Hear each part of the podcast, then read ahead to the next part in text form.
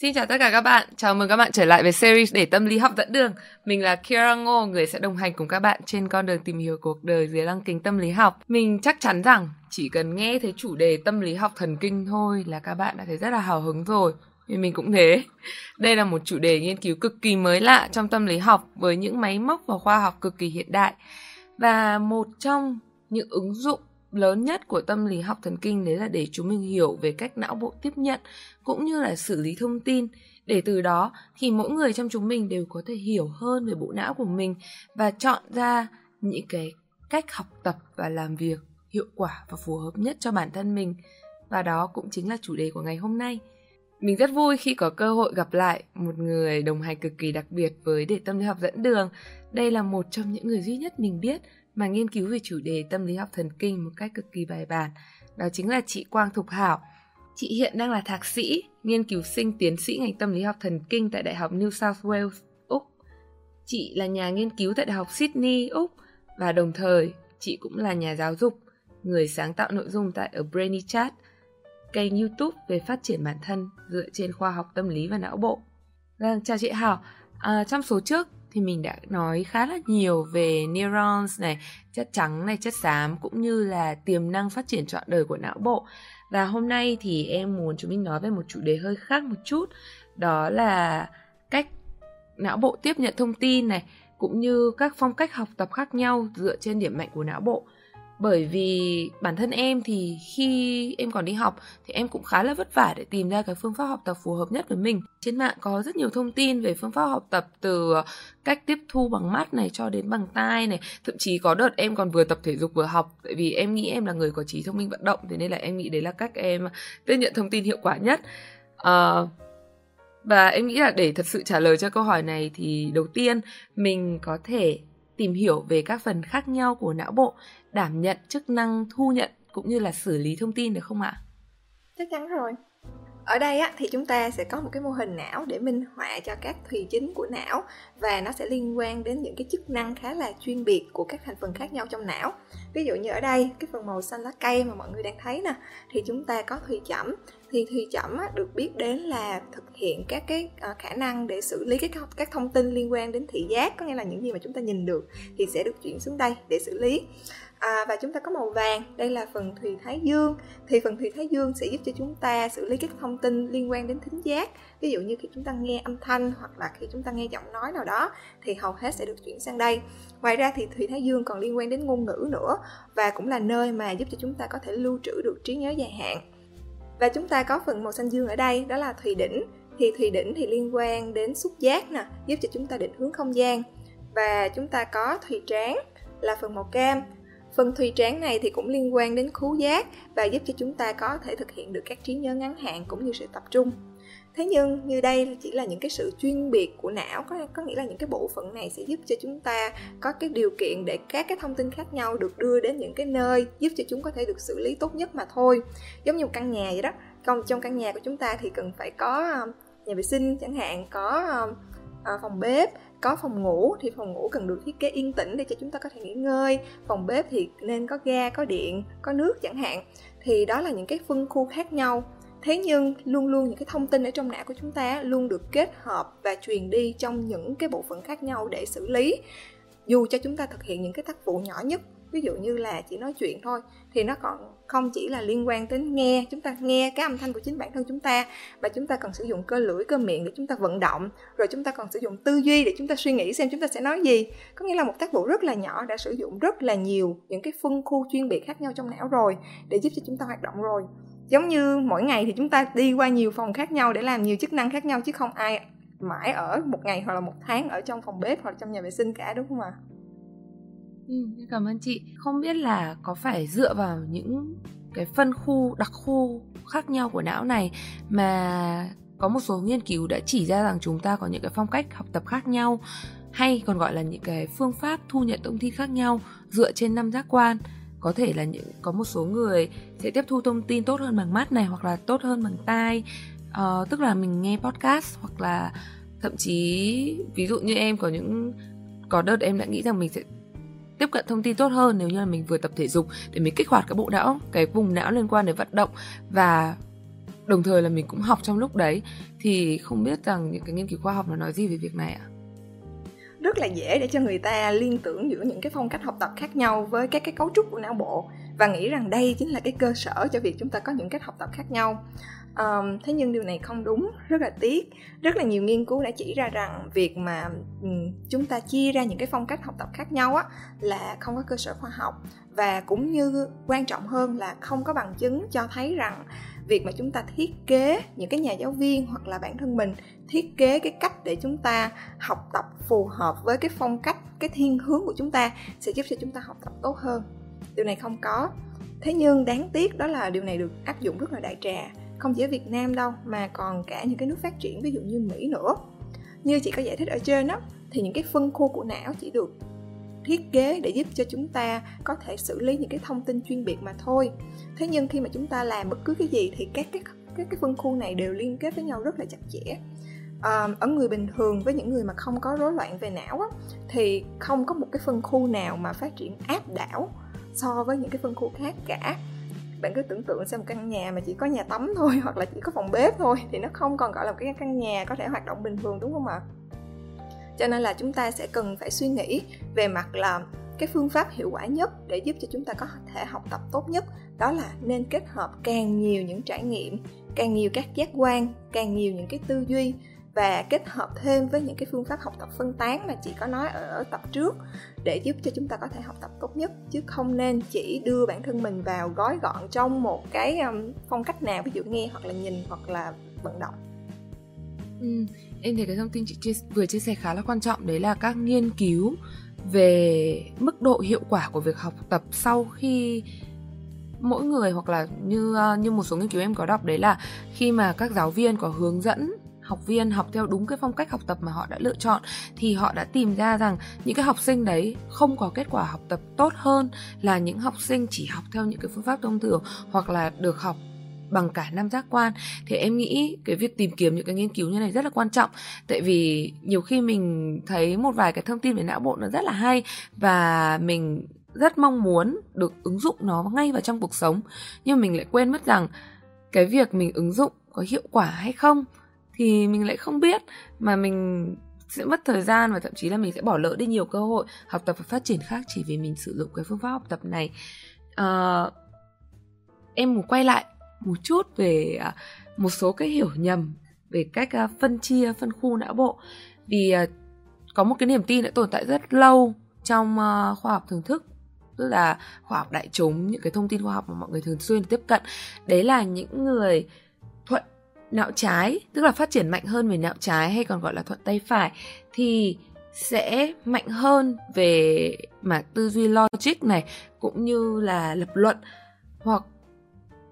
uh, còn những người mà thiên về não phải sẽ mạnh hơn về mặt tưởng tượng này ngôn ngữ này hoặc là tất cả những gì liên quan đến văn thơ thi ca nhạc họa thì uh, không biết là những nghiên cứu khoa học đã nói gì về vấn đề này ạ? À?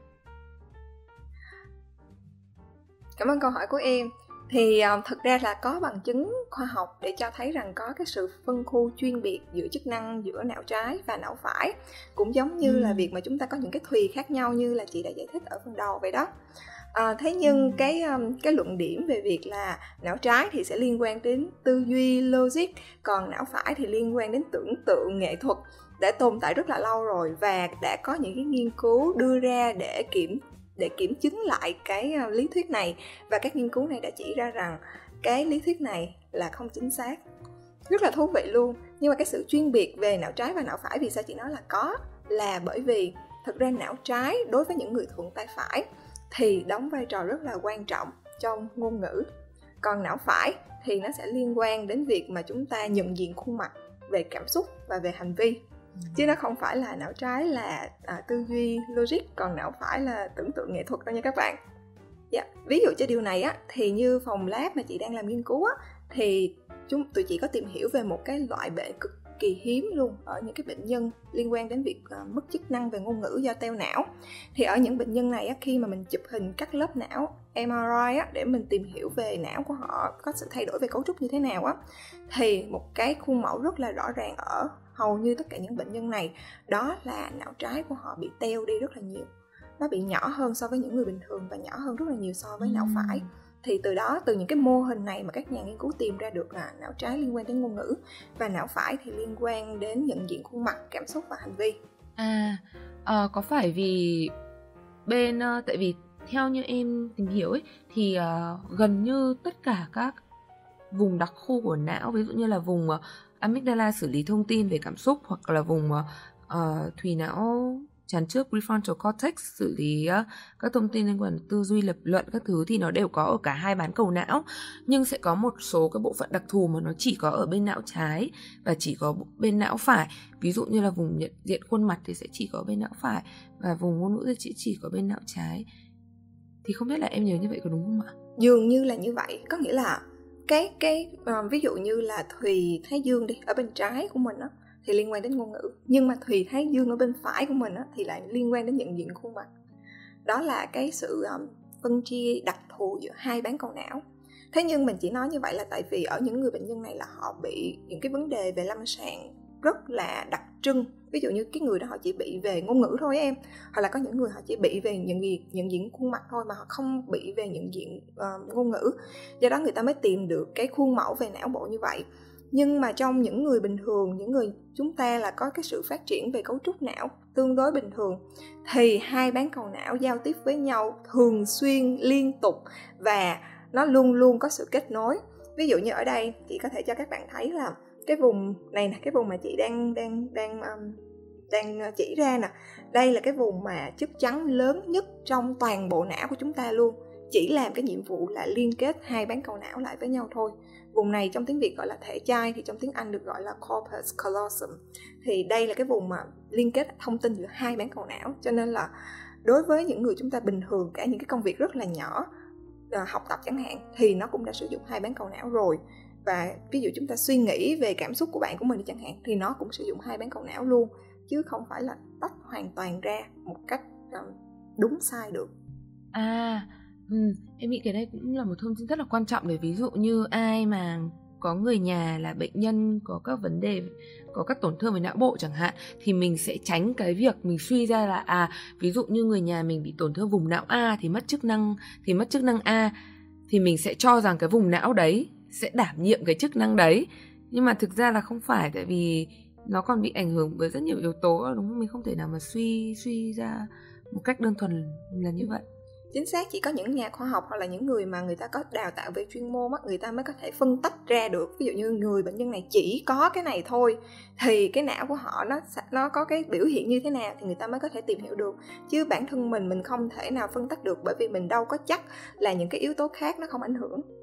Nhưng mà đúng là có một số bạn, em có giải thích cho các bạn về cái sự thật não phải não trái như vậy, nhưng mà các bạn vẫn nói với em rằng, nhưng đúng là ở bản thân bản thân mình ấy, thì mình vẫn thấy rằng mình chỉ giỏi các môn toán lý hóa, các môn liên quan đến lập luận, tư duy logic. Còn đúng là những cái môn như kiểu văn vẽ nhạc mình nhìn là mình đã không thích rồi. Thế thì nếu mà không giải thích bằng não trái, não phải thì bây giờ mình giải thích bằng gì? Thì không biết là chị hảo có thể giúp em trả lời câu hỏi này được không ạ? Não bộ con người của mình á, như các bạn thấy là mỗi người của mình á là đều có cái cấu trúc tương đối là như vậy. Nhưng mà tính cách, hành vi là cực kỳ khác nhau à, nếu mà chúng ta quay lại cái ví dụ là ngôi nhà của mình á là có những cái phòng khác nhau như vậy đúng không? Nhà nào thì dường như cũng có nhà vệ sinh cũng có phòng bếp cũng có phòng ngủ hoặc là góc ngủ chẳng hạn hoặc là góc học tập chẳng hạn. Thế nhưng đâu có nhà nào giống nhà nào đâu. Ngay cả những cái nhà mà họ xây dựng cùng chung cư cùng cái cấu trúc cùng layout chăng nữa. Thế nhưng mình vô nhà này sẽ khác với nhà khác người ta thiết kế hoặc cái cách người ta tổ chức cái góc nhà đã khác rồi. Thì giữa những người với nhau á, thì cái cách mà chúng ta có biến thiên về mặt tính cách về mặt um, thiên hướng về mặt sở thích là phải xảy ra ở mỗi người. Và việc mà một người nào đó họ có khuynh hướng thiên về một cái góc độ nào đó thì nó sẽ liên quan đến việc là sở thích của họ sở trường của họ nữa chứ không phải chỉ là liên quan về cái cấu trúc não của họ không đâu. Và một cái yếu tố thứ hai nữa mà chị nghĩ có lẽ cũng sẽ ảnh hưởng đó là niềm tin của chúng ta bởi vì khi mà chúng ta đọc một cái thông tin nào đó chúng ta nghĩ rằng à có sự phân tách giữa não trái và não phải liên quan đến tư duy logic. Và nếu cái người nào mà ừ, có tư, li, tư duy logic tốt thì người đó sẽ giỏi về um, não não trái của họ sẽ phát triển nhiều hơn. Thì khi mà họ có cái niềm tin đó thì dường như họ sẽ học nhiều hơn những cái môn liên quan đến tư duy logic và họ chỉ khám phá mình ở trong cái khuôn khổ đó thôi thì dần dần nó sẽ hạn chế những cái à, khả năng của họ để khám phá những cái thứ khác những thứ mới. Và họ không nhận ra rằng họ có thể giỏi ở cái, cái phần khác hoặc là họ có thể làm được những phần khác chẳng hạn. Thì cái niềm tin của chúng ta nó cũng có thể dẫn đến cái việc là chúng ta sẽ bị giới hạn về bản thân mình và giới hạn những cái tiềm năng mà mình có được. Ừ, em thấy thông tin chị vừa đưa ra rất là quan trọng tại vì đúng là nhiều bạn ngay khi mình mới vào cấp 1 hay là cấp 2 mà mình đã đọc những cái thông tin như thế thì tự nhiên mình có một cái ám ảnh rằng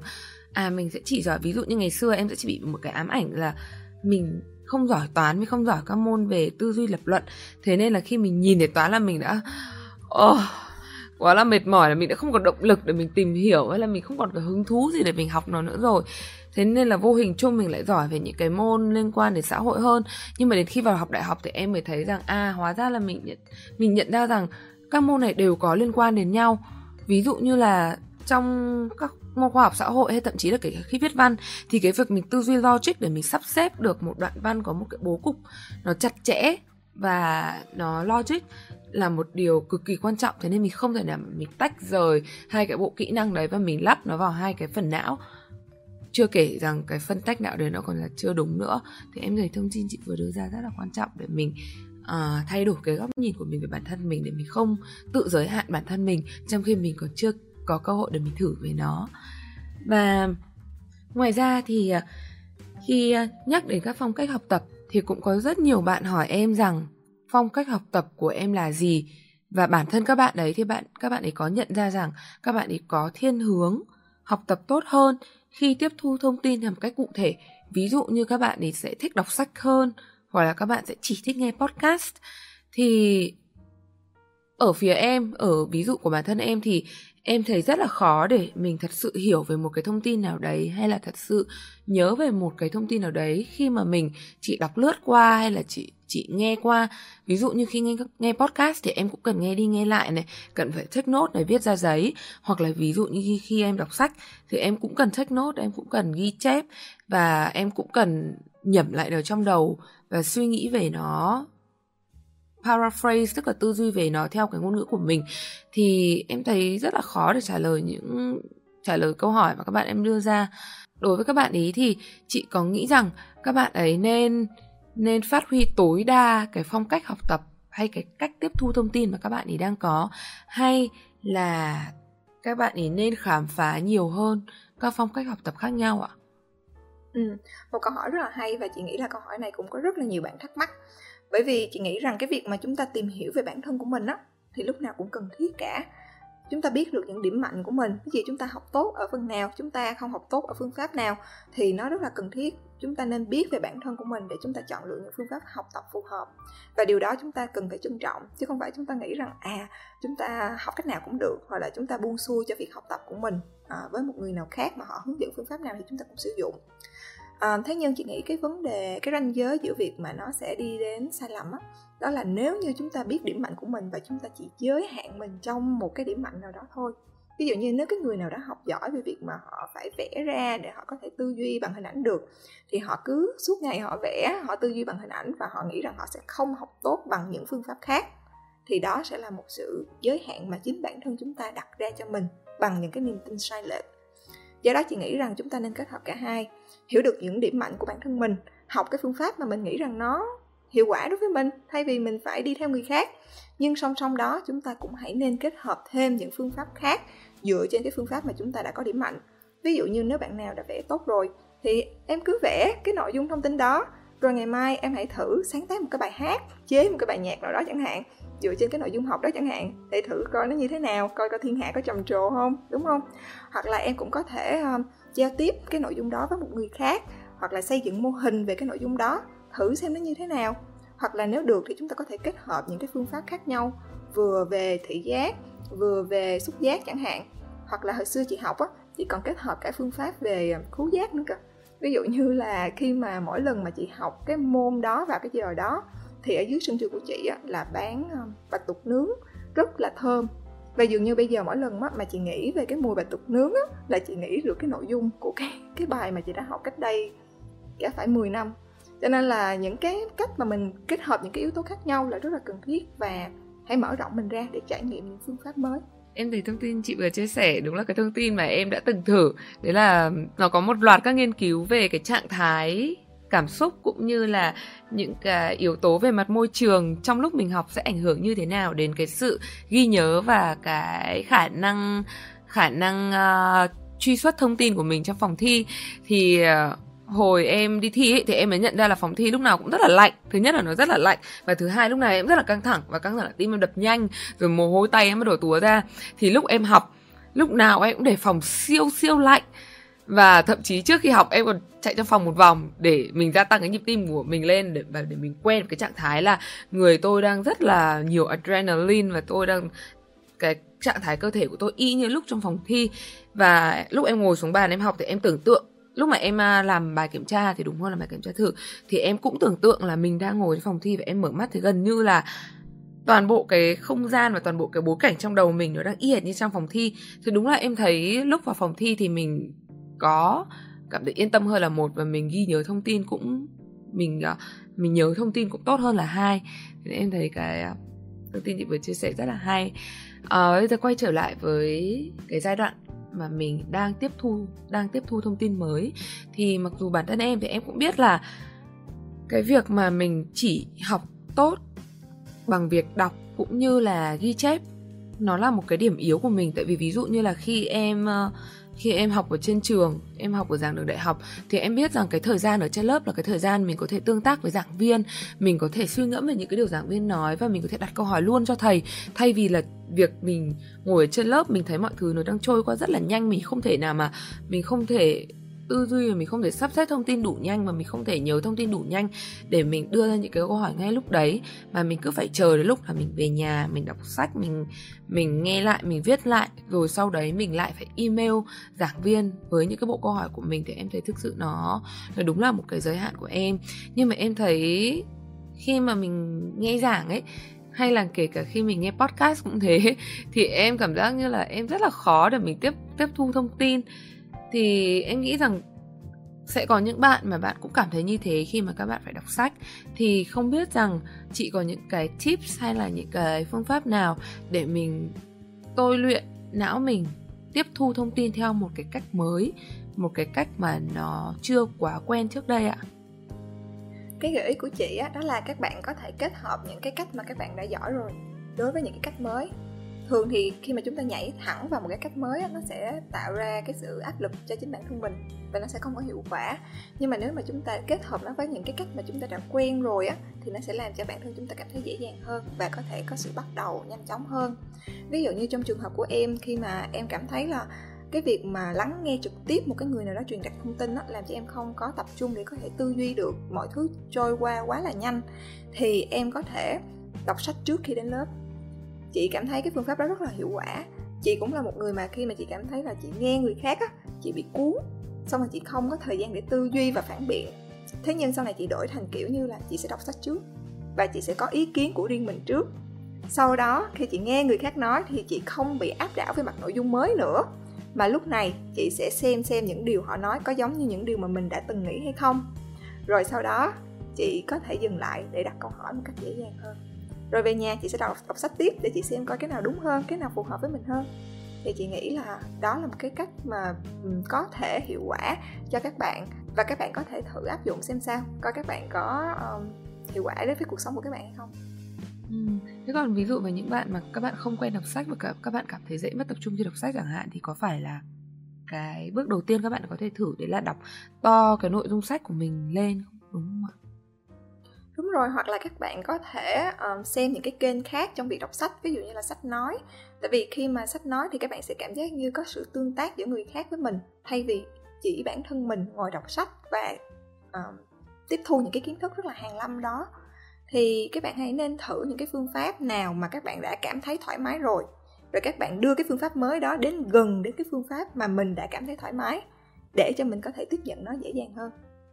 Ừ. Và em nghĩ quan trọng là mình cũng cần phải thử và sai và mình cũng cần kiên nhẫn với bản thân mình nữa. Tại vì đúng là ừ, tại đúng là có, đã có những lần em thử nghe podcast và em cũng ghi chú ra một số điểm xong em thấy là thôi bây giờ tìm cái bản transcript tức là bản người ta đánh máy sẵn ra cho mình rồi xem có khi còn nhanh hơn ra sau một vài lần cuối cùng là em quá lười để nghe podcast và gần như thế nên em nghĩ là sẽ rất nhiều rất nhiều người sẽ cảm thấy kỳ lạ khi hỏi em là em thích nghe podcast gì và em nói là không không nghe podcast gì cả. Và kể cả có nghe podcast thì sẽ là tìm lại cái bản đánh đánh máy lại của nó và đọc. Đó thì em nghĩ đấy đấy cũng là một cái mà em đấy sẽ là một cái mục tiêu mà em cố gắng cải thiện trong năm nay để mình tiếp cận được nhiều hơn với những cái podcast thú vị mà mình ừ, gần như là mình vượt qua cái rào cản về mặt tâm lý của mình. Ừ. Chị nghĩ rằng thực ra là mình cũng đừng nghĩ đó là cái điểm uh, điểm yếu của mình.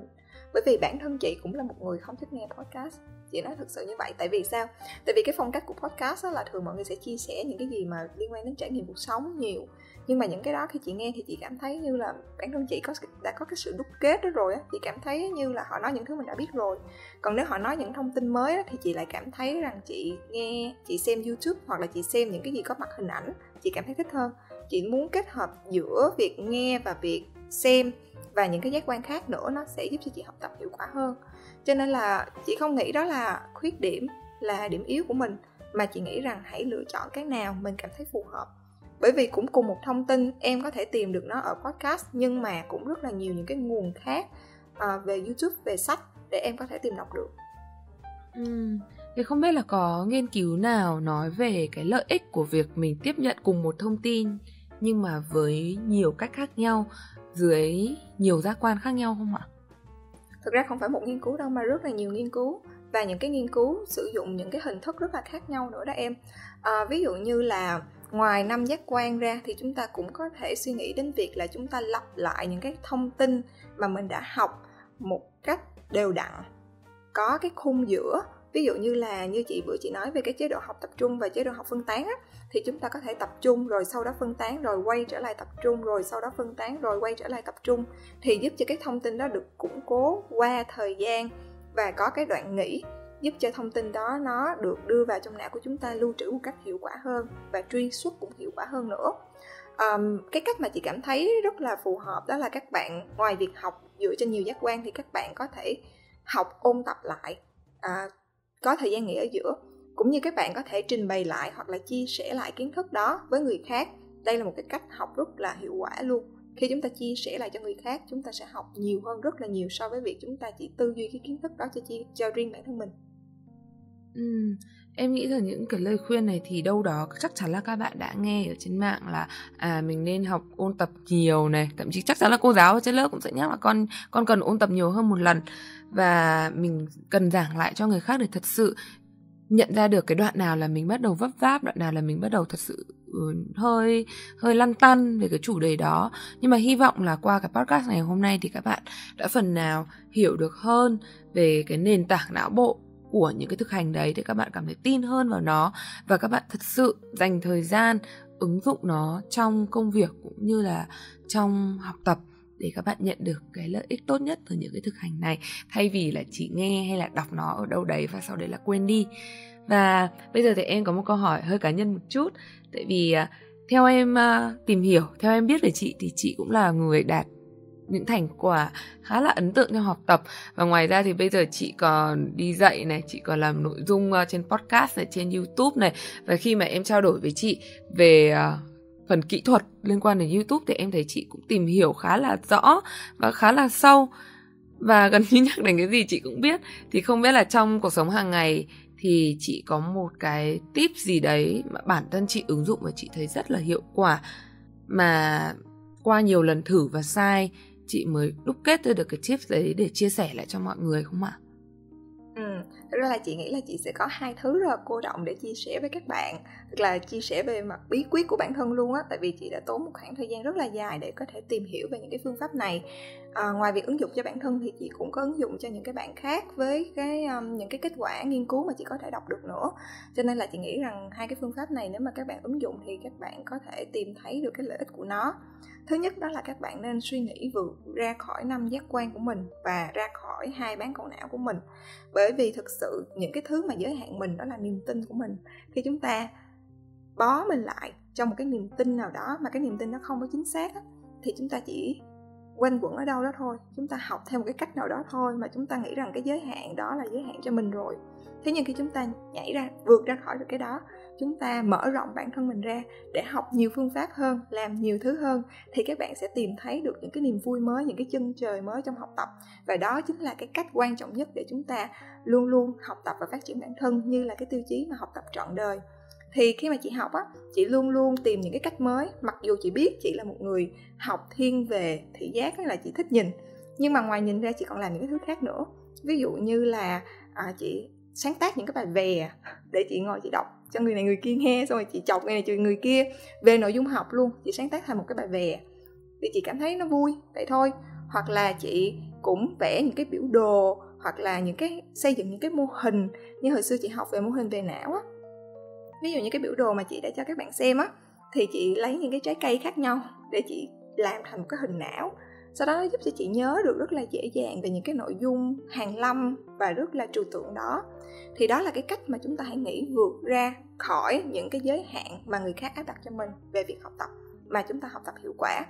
Ngoài ra thì các bạn cũng không cần phải giới hạn trong bộ não của mình đâu, mà các bạn có thể suy nghĩ những cái cách ở bên ngoài để giúp cho mình lưu trữ thông tin để mình tìm lại dễ dàng như bản thân chị chỉ có một cái hệ thống được gọi là bộ não thứ hai. Nếu có dịp chị sẽ chia sẻ với các bạn nhiều hơn. Nhưng mà là một hệ thống những cái thứ xung quanh để giúp cho chị học tập tốt hơn và tìm hiểu nội dung tốt hơn. Giúp cho não của chị không cần phải lưu trữ quá nhiều thông tin nữa mà từ nay não của chị chỉ tư duy thôi chỉ suy nghĩ những cái gì quan trọng thôi. Còn những cái thứ mà à, không quan trọng lắm mà chúng ta có thể tìm lại bất cứ lúc nào thì sẽ lưu trữ ở đâu đó ở bên ngoài. Và cái cách thứ hai rất là quan trọng đó là chị học ngay cả khi chị không cần học ví dụ như khi mà Kira hỏi về um, podcast hoặc là quay YouTube chẳng hạn thì ngay cả trước khi chị làm kênh YouTube của bản thân mình là chị đã rất là để ý khi mà người khác làm những cái bài YouTube của họ ở trên um, trên kênh YouTube. Ví dụ như chị xem những cái video thì chị rất là để ý xem là người ta làm cái góc quay này đẹp quá người ta làm góc kia đẹp quá. Chị không thực sự học đâu nhưng mà chị để ý và chị cảm thấy cái nào hay và chị có cái ấn tượng về nó ở bên trong mình đến khi mình làm thì tự nhiên tự dưng mình sẽ nhớ lại nó. Và chị nghĩ đây là một cái cách rất là quan trọng khi mà chúng ta kích thích sự tò mò tư duy của bản thân mình thì chúng ta mở rộng mình ra khỏi cái vùng trời kiến thức của mình những cái chuyên môn của mình để chúng ta tiếp nhận những cái điều mới mẻ trong cuộc sống này. Và khi mà chúng ta học từ cái việc chúng ta không học á thì chúng ta cũng nên chia sẻ nó lại cho người khác. Như hồi nãy chị có nói là chia sẻ lại cho người khác là cái điều mà uh, mình sẽ hiểu hơn về nội dung á thì khi ra có nói là các bạn có thể đã biết rồi nhưng mà các bạn chưa thực hành, thì chị cũng có một cái gợi ý cho các bạn, đó là các bạn có thể dạy lại hoặc là chia sẻ lại cái nội dung của mình đã biết cho người khác. Trong cái tâm thế là mình đang chia sẻ cho một đứa trẻ 8 tuổi, có nghĩa là một cái đứa trẻ mà nó chỉ có bao nhiêu đó kiến thức thôi. Nếu 8 tuổi thì nó chỉ biết những cái thứ rất là cơ bản trong cuộc sống thôi, thì mình sẽ diễn giải với nó như thế nào để nó hiểu được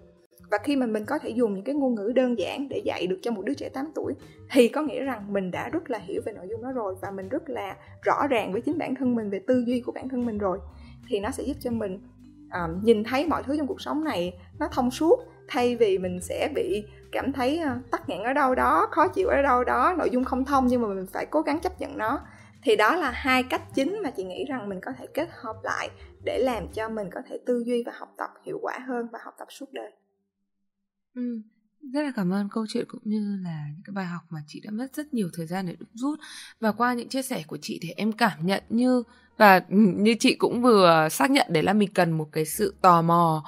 và chính vì mình có sự tò mò đấy, thế nên là khi mình tiếp cận với bất kỳ thông tin nào liên quan đến một chủ đề nào mới, gần như là mình sẽ luôn ở trong tâm thế sẵn sàng để học khác với việc là mình đi học ở trường và mình thấy một cái bộ môn nào đấy và mình có một cái mindset, mình có một cái tâm thế là tôi phải học để tôi qua môn, hoặc là tôi phải học để tôi lấy tín chỉ, hoặc là tôi lấy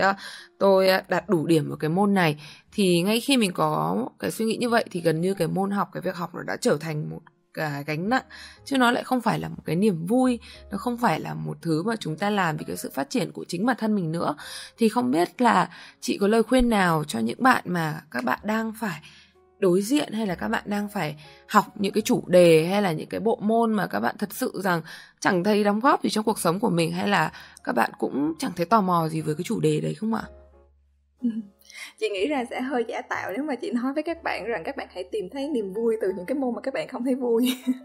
Như bản thân chị ngày xưa chị cũng có những cái môn mà chị thấy học không biết để làm gì. Thì chị nghĩ rằng chúng ta nên đối mặt với bản thân mình và nên thẳng thắn với bản thân mình, thừa nhận rằng mình không thích nó và nếu như các bạn cảm thấy cả một cái chương trình học đó nó không phù hợp với các bạn không cảm thấy cái gì thích thú cả thì đó là tín hiệu để cho các bạn dừng lại và suy nghĩ xem cái gì khác phù hợp với mình và hãy đi tìm cái thứ mình cảm thấy tò mò và thích thú. Thay vì ép mình phải cố gắng học cái môn mà mình không thích. Thế nhưng nếu như đó chỉ là một vài môn hoặc là một vài uh, cái chương trình được thiết kế chưa phù hợp hoặc là một vài giáo viên chưa biết cách để truyền đạt cái kiến thức đó một cách thú vị thì lúc này bản thân các bạn hãy giúp chính mình. Các bạn hãy tìm những cái niềm vui, hoặc là tự bản thân mình tìm ra cái giá trị của cái ngành học đó bằng cách mình tìm người khác. Ví dụ giáo viên đó chưa phù hợp thì mình có thể hỏi thêm những anh chị đã học cái môn đó, những người đã thực hành về cái nội dung đó để xem xem cái hay của nó nằm ở đâu. Hoặc là các bản thân các bạn cũng có thể là tìm những cái phương pháp mà mình cảm thấy phù hợp. Ví dụ như ngày xưa chị cũng chia sẻ rất là thẳng thắn luôn, đó là đối với những cái môn học mà chị không thích thì chị sẽ không đi học vì chị cảm thấy là chị nghĩ là cái lời khuyên này không biết có có có có um, có um, có không nên khuyên ở trong um, ở đây với các bạn hay không. Nhưng mà chị nghĩ là sự thẳng thắn mình với bản thân rất là cần thiết á. Chị không đi học nhưng mà chị học. Có nghĩa là chị không đi đến lớp để học vì chị cảm thấy rằng cái nội dung dạy ở trên lớp đó nó không phù hợp không cần thiết với chị. Nhưng mà chị dành rất là nhiều thời gian để chị đọc sách về cái nội dung đó. Hoặc là chị tìm những cái cách khác để chị học bây, bây giờ các bạn có rất là nhiều có youtube có podcast có rất là nhiều kênh để các bạn học. Thì các bạn có thể tìm những cái nguồn khác để tìm lấy cảm hứng cho chính bản thân mình. Thì chị nghĩ đó là một cái cách rất là hợp lý để chúng ta suy nghĩ và phát triển bản thân thay vì chúng ta ép bản thân mình phải thích một cái gì đó. Ừ đúng là em thấy có hai điểm rất là quan trọng từ câu trả lời của chị. Đấy là một là mình phải thẳng thắn mình phải chân thật với bản thân mình. Là đúng là mình không thích cái môn học này. Và thay vì là gượng ép và cố gắng bắt bản thân mình tìm một cái điểm liên kết nào giữa cái bộ môn đấy và cái sở thích của mình, thì bây giờ mình hãy đặt một cái mục tiêu khác với nó. Khác đi là bây giờ mình học, đúng là mình cần phải học vì điểm và đấy sẽ trở thành một cái động lực chính của mình. Và bây giờ mình đừng nghĩ là mình phải thích mình mình mới học nữa mà mình học vì điểm và mục tiêu của tôi là từng này điểm, thì tôi sẽ tìm các phương pháp để tôi học để tôi đạt được đúng cái đúng cái thang điểm đấy. Và ngoài ra thì cái điểm thứ hai thì rất quan trọng đấy là kể cả mình không học trên lớp mình thấy bộ môn đấy chán. Tại vì em đã từng em đã từng rơi vào hoàn cảnh như thế tại vì ở năm nhất của bọn em thì có một môn cực kỳ quan trọng đấy là môn neurobiology. Ờ, tức là học về uh,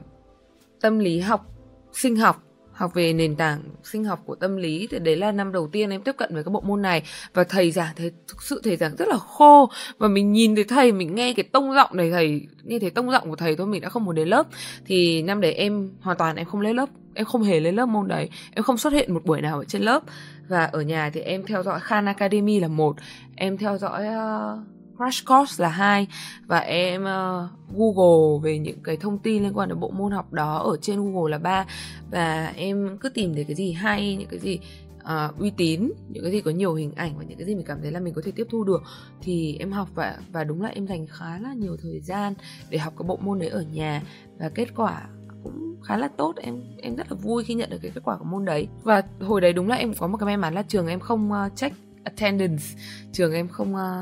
tính điểm khi mình đến lớp thì mình mới có cái à, cơ hội được làm như thế. Còn hy vọng những bạn nào bắt buộc vẫn phải xuất hiện trong bộ môn đấy thì các bạn sẽ tìm được cái niềm vui nào đó khác trong khi mình ở trên lớp. Và mình đừng ghét cái môn đấy hoặc là mình đừng đừng nghĩ là mình không thể học môn đấy chỉ vì mình không học được bằng cách nghe giảng ở trên lớp. Ừ. hy vọng là mọi người sẽ tìm được cái phương pháp học tập phù hợp cho mình và rất cảm ơn chị về những cái chia sẻ cực kỳ thú vị về sự thật đằng sau những cái phong cách học tập khác nhau, cũng như là bí quyết để tìm ra những cái phương pháp học tập và phát triển đúng đắn nhất cho bản thân mình thì không biết là trước khi kết thúc cuộc thảo luận của chúng mình ngày hôm nay thì chị có lời nhắn nhủ gì để gửi tới tất cả các bạn đang theo dõi để tâm lý học dẫn đường không ạ? Thì nghĩ rằng việc mà chúng ta tìm hiểu được những phương pháp học tập phù hợp cho bản thân mình là rất là quan trọng đầu tư vào phương pháp là cái bước đầu tiên để các bạn có thể thành công trong bất cứ cái gì cả. À, khi mà chúng ta có phương pháp đúng thì nó sẽ giúp cho chúng ta đi được xa hơn. Mặc dù không có nghĩa là cái phương pháp đó phải luôn luôn giữ như vậy trong suốt cả cái cuộc đời của chúng ta hoặc là cả quá trình làm việc của chúng ta chúng ta có thể linh hoạt thay đổi thế nhưng các bạn hãy dành thời gian ban đầu để nghĩ ra cái phương pháp học tập cho mình phù hợp, kết hợp nhiều cái giác quan học tập khác nhau, kết hợp nhiều cái quá trình học ôn luyện lại khác nhau để giúp cho các bạn có thể tiếp nhận cái kiến thức một cách tốt nhất. Và khi các bạn có thời gian bỏ được cái thời gian ban đầu đó cho cái việc này, thì các bạn sẽ đi chậm hơn người khác trong thời gian đầu tiên, nhưng chắc chắn các bạn sẽ đi xa hơn và có thể phát triển đạt đến được tối đa cái tiềm năng của mình trong việc học tập. Chúc cho các bạn thành công nha! Rất là cảm ơn những lời khuyên của chị Hảo và đúng là bản thân mình bây giờ và em nghĩ là chị cũng thế có những cái phương pháp mình học mình nhận ra rằng đấy là phương pháp phù hợp với mình và mình vẫn còn giữ đến tận bây giờ. Thậm chí trong công việc bây giờ em còn khi mà mình phải học những cái thứ gì mới để phát triển công việc của mình hiện tại mình sẽ không thể cảm thấy ngại nữa. Bởi vì mình đã vượt qua được cái khoản ngại ban đầu mình đã tìm được phương pháp phù hợp cho mình rồi. À, vậy nên là mình hy vọng các bạn sau khi xem sau khi nghe là nghe cuộc thảo luận của chúng mình thì các bạn cũng dành thời gian và tìm được những cái phương pháp như vậy với bản thân mình.